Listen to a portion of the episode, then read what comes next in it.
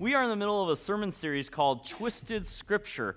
And in this sermon series, we are taking a look at some of the ways that Christians have misunderstood or worse, misused the Word of God. The book of Hebrews says that God's Word is living, active, sharper than any two edged sword. It penetrates the heart. And I think some Christians have taken that to mean, oh, it's a weapon I should go around poking people with, right? And so we've used Scripture to tell people when they are wrong. We've used Scripture to tell people when they are ignorant. We've used Scripture to tell people when they are going to hell. And in these ways, we've damaged and hurt people.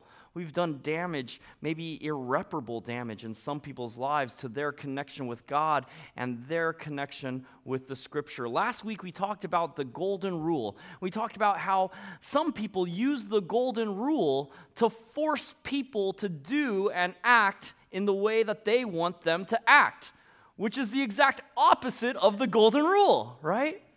And we kind of looked at it how do we do this and why do we do this? We do this because we have a familiarity of the scriptures.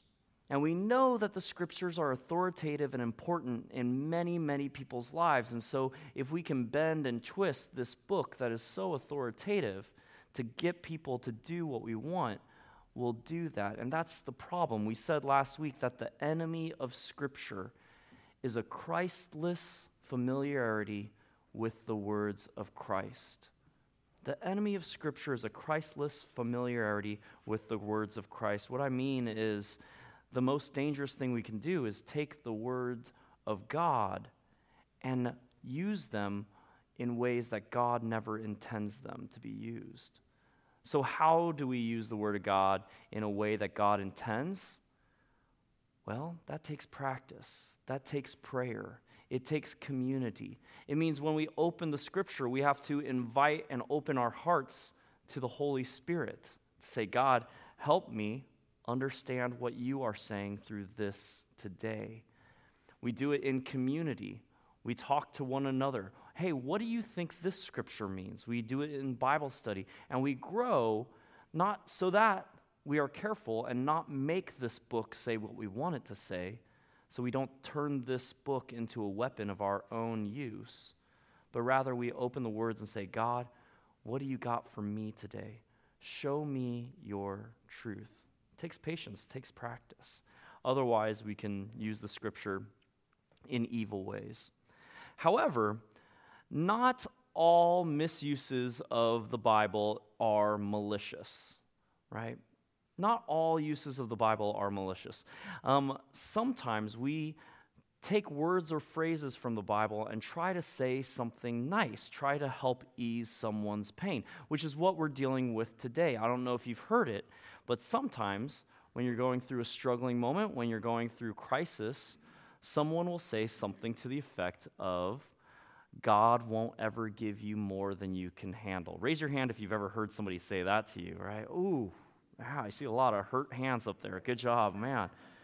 Why do people say things like this? People say, they say things like this, like God's way, or uh, God's ways are mysterious. God works in mysterious ways. Raise your hand if you've ever heard somebody say that. That's not in the Bible, all right? it does say that God's ways are higher than our ways meaning God's grace is higher than your grace, God's love is higher than your love, God is better and higher than us. God works in mysterious ways. Um, yeah, or God is doing this for a reason, right? Today I want to focus more on that God won't give you more than you can handle. Because I think sometimes we mean it as a way of encouraging people who are going through struggles, a way of encouraging people that are going through hard times to say to them, You are strong. You can do this. Yeah, if, uh, if you couldn't do it, God wouldn't give this to you, right? You're going through this for a purpose, which sounds nice, but when you are going through something that you can't handle, it is very cold comfort to think that God is making you go through this, right? And as Christians, when we offer these small, cliche quips, we might not realize the kind of damage we're doing in people's lives. So we're gonna we got to be careful. But where does this phrase come from? God won't give you more than you can handle. It comes from a really bad interpretation of the scripture that we read earlier today. In the scripture that we read earlier, um, uh, the Bible says in, in 1 Corinthians chapter 10 that no temptation has seized you that is not common to all people, right? God won't tempt you or won't allow you to be tempted beyond what you can bear. The question is not about struggles or difficulties, but it's about temptation and what you are being tempted by. This scripture is not about going through hard times. This scripture is actually about how eating meat leads to idol worshiping. I don't know if you knew that, but that's what this is about, okay? So, let me give you a little bit of backstory. Let's get closer to what we're talking about. So, uh, Paul, he starts the churches in all these different Gentile, non Jewish towns, right? All these non Jewish people are coming to Jesus, and they're excited about it, right? And Paul is excited for them, and some other Jewish Christian leaders say, This is so good. We are so excited that these Gentile believers are coming into the fold, coming into the community. Awesome. Line up. It's time to get everybody circumcised. And all the men said, Woo! Jesus didn't say anything about that. Do we really have to do that? And a big fight broke out about how Jewish Gentiles have to be in order to accept Jesus. Paul fought furiously for the Gentiles, saying, Hey, it is by grace that we are saved, and we are set free by the Spirit of Christ. They don't have to follow any of these laws. Those laws were specific for specific people in specific times. God is doing a new thing. Do you not perceive it? The church says, Paul, you're right. Wow, God is doing a new thing.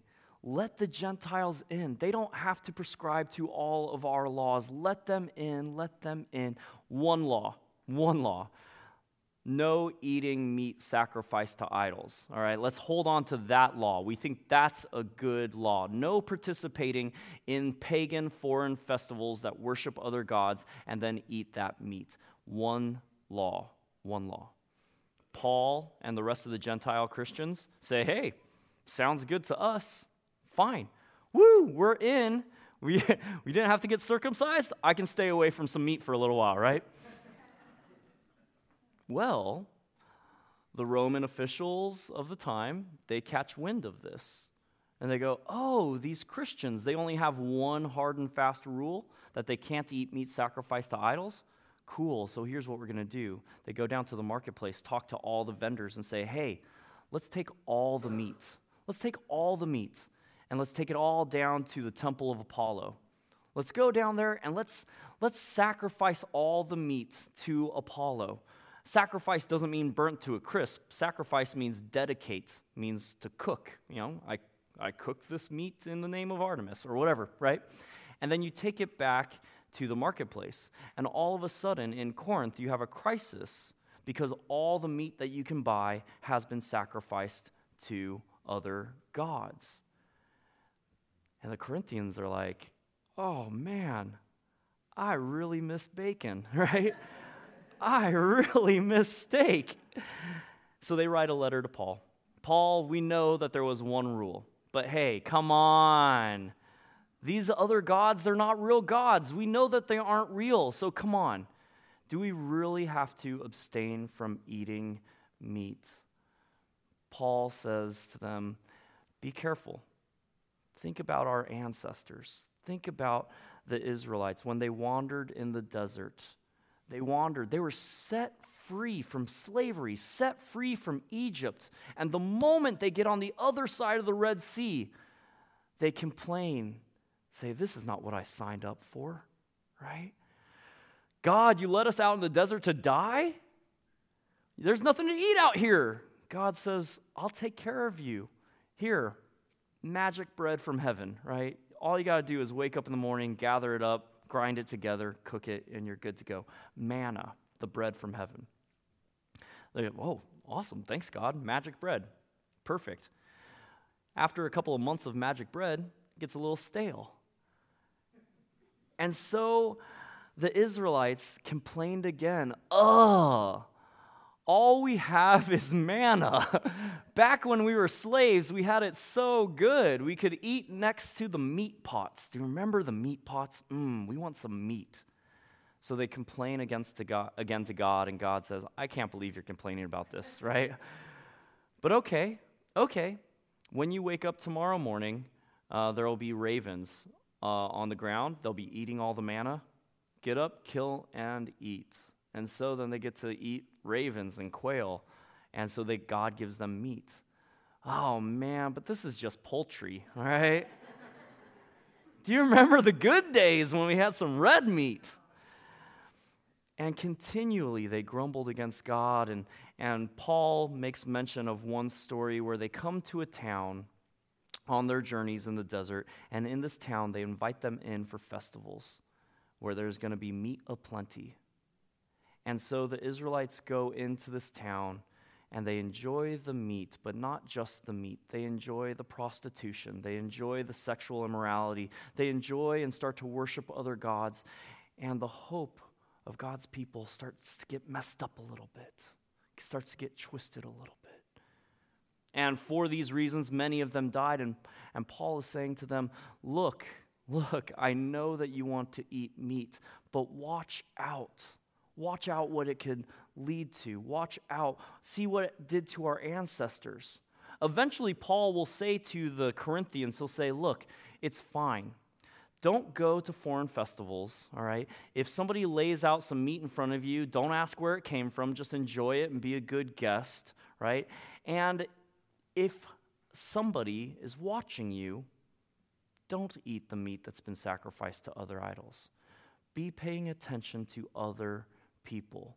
Don't let your wisdom puff you up so much that you are unaware of the dangers that are slipping in, even by your desires for meat. This is a temptation, but there is no temptation which has ga- grabbed you that isn't common to all people.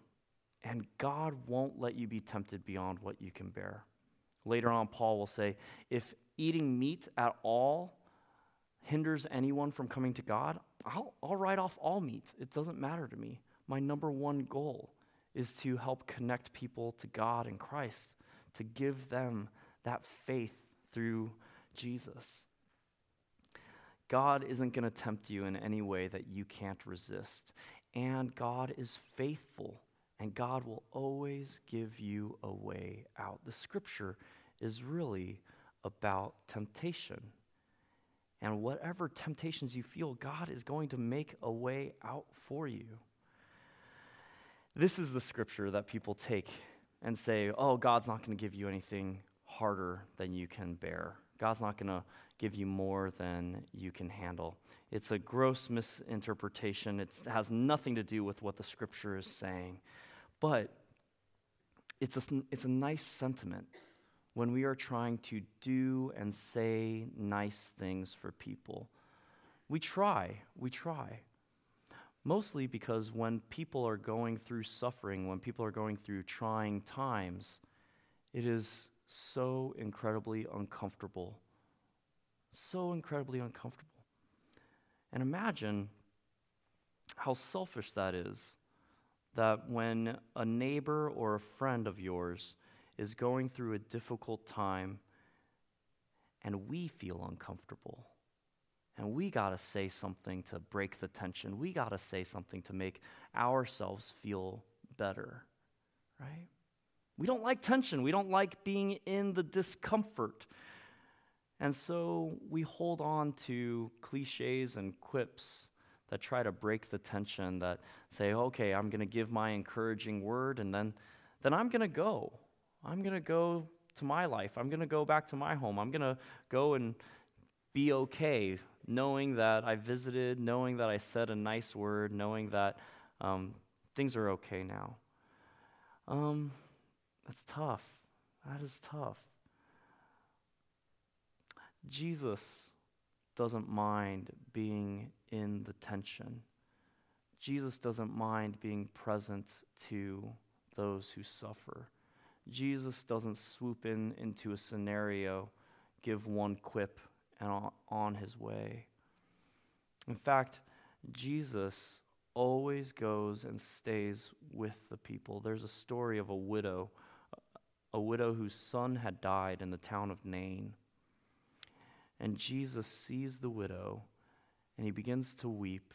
And the scripture says that he was moved to compassion, which is a really terrible way of translating that. The Greek word there is splagnothese, which is my favorite Greek word because nobody can say it.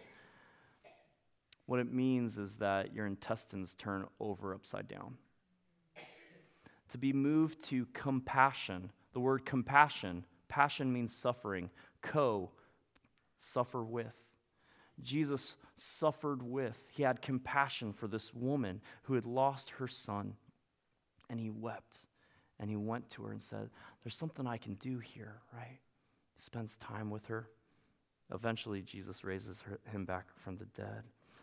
When Jesus sees Zacharias, um, not Zacharias, Zacchaeus, up in the tree, a forgotten guy, somebody that nobody cares about, somebody that everybody probably hates, and he sees Zacchaeus up in the tree, he says, Here's somebody that I need to spend some time with. And he says, Zacchaeus, I'm coming to your house. I'm going to eat dinner with you. Jesus doesn't just come into his life and give him a word and he's on his way. He says, I'm going to spend time with you. We don't, in fact, in that story, we don't hear anything that Jesus says to Zacchaeus. Zacchaeus and Jesus go into Zacchaeus' house. Zacchaeus invites other friends. We never hear anything that Zacchaeus or that Jesus says, but we do hear what Zacchaeus says as a result of Jesus spending time with him. Zacchaeus says, Jesus, if I've cheated anybody, I'm going to pay them back four times whatever I cheated them out. Jesus' presence changed in that moment. Jesus' presence changed there. In fact, I would go on, I would go far enough to say that what we know about God is that God, in God's essence, the essence of Jesus Christ is his being there with us and for us. This is who God is. God is there with us. It's how the book of Matthew starts out when the announcement that Mary is going to have a baby says you're going to and his name will be Emmanuel, which means God with us. That's how the book of Matthew ends. The last word Jesus says is, Take heart, for I will be with you until the very end. John Wesley, the founder of the United Methodist Church, his last words were the best of all God is with us. It is the nature of God to be with us present to us in everything we go through, whether it is joy, whether it is suffering. It is not to come in, relieve the tension, and leave, but to be there through absolutely anything. This is who God is, revealed in Jesus Christ, God with us. And so, church, if that's the essence of God, then the essence of the church, you and me, is to be there for others. Be there for others. What that means is you don't have to say the right thing to relieve the tension. You don't have to say something that's going to ease the suffering. That's not your job. Your job is to simply be there with them, to be present to them, to share the space with them and in doing so, share some of the suffering. Now, we long for answers. We cry out for answers, and, and people look for answers. People come to me and ask for answers. You know, Pastor, why, why is this happening? What is God doing in this situation? Why am I going through this? Truth is, I have got the education. I know all the different traditions and everybody's different answers to these types of things. But it's not my job to relieve the tension by just giving a quippy answer. And in most cases, when someone tells me, Pastor, I'm suffering and I don't know why, Pastor, my answer, my prayer isn't getting answered and I don't know why. In most cases, the best thing I can say is, You are in good company because we follow a God who suffers with us, a God who came to suffer. If you have a prayer that isn't answered, you are in good company. Because when Jesus said, God, I don't want to go through this, can you take this cup away from me? Jesus didn't get that prayer answered. Paul tells us of a prayer that he doesn't get answered, a suffering that he's going through. He calls it a thorn in his side, and he's asked God three times to remove it, but God hasn't or can't or won't, and for some reason we don't know. But here's a prayer that isn't answered, and so Paul remains in the suffering. If you are suffering, if you are going through a difficult time, you are not alone. God is with you. It's who God is in God's nature. And as a Christian, as part of the church, I am with you also. I will suffer with you. I won't leave you. You can come to me. I won't give you a cliche answer. I won't say things are going to be okay. I won't say that you're tough enough to endure this. I don't think that that's the case. I don't think that that's the case. So, church, if God is the God who is for us and with us, then we are God's people. We are the body of Christ. We call our church Christ United Methodist Church. We named ourselves after him, right? And so, don't feel the need, don't feel the need to relieve the, se- the tension, to relieve the suffering with a word, but be present and be with them. Now, you can't do this to everybody, right? Not Jesus was really present and attentive to 12 people, right? If you think you're better than Jesus, then go for it, you know? Go find your 20 people, find your 100 people. You can't be there for everybody. But that's okay because God has sent somebody for everyone. And so the question is God, who are you sending me to? Who are you calling me to be with and to be for, to suffer with and to suffer for? That's what we're called to do. That's the way that we're called to respond. I got a couple of next steps here, a couple of final things. So, what do we do with this message? I encourage you to rather than ease suffering with words, I encourage you to share suffering with your presence. Just be there. Listen to folks. Care for them. Be kind. Don't give answers, even if you know answers. Just be there. Be kind. And finally, and secondly, be aware of how Christ is present in every situation. Be aware of how Christ is present in you. I mean it when I say God and God's very nature, Jesus Christ and Jesus' very nature, is with us.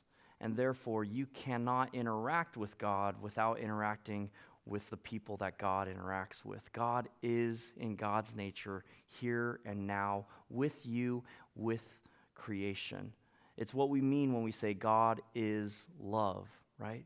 If God is love, then God is always participating in relationship with God's lover, us, right? God is always present in each face, in each person. So be watching for where God is active, where God is moving, where God is living. God is in one another. Church, it is a temptation. It is a temptation to give a quick and easy answer to the struggles of life. That's not who God is. God is present to us in everything. And there is no temptation that has seized us that is not common. But God will give us a way out and won't allow us to be tempted beyond what we can bear.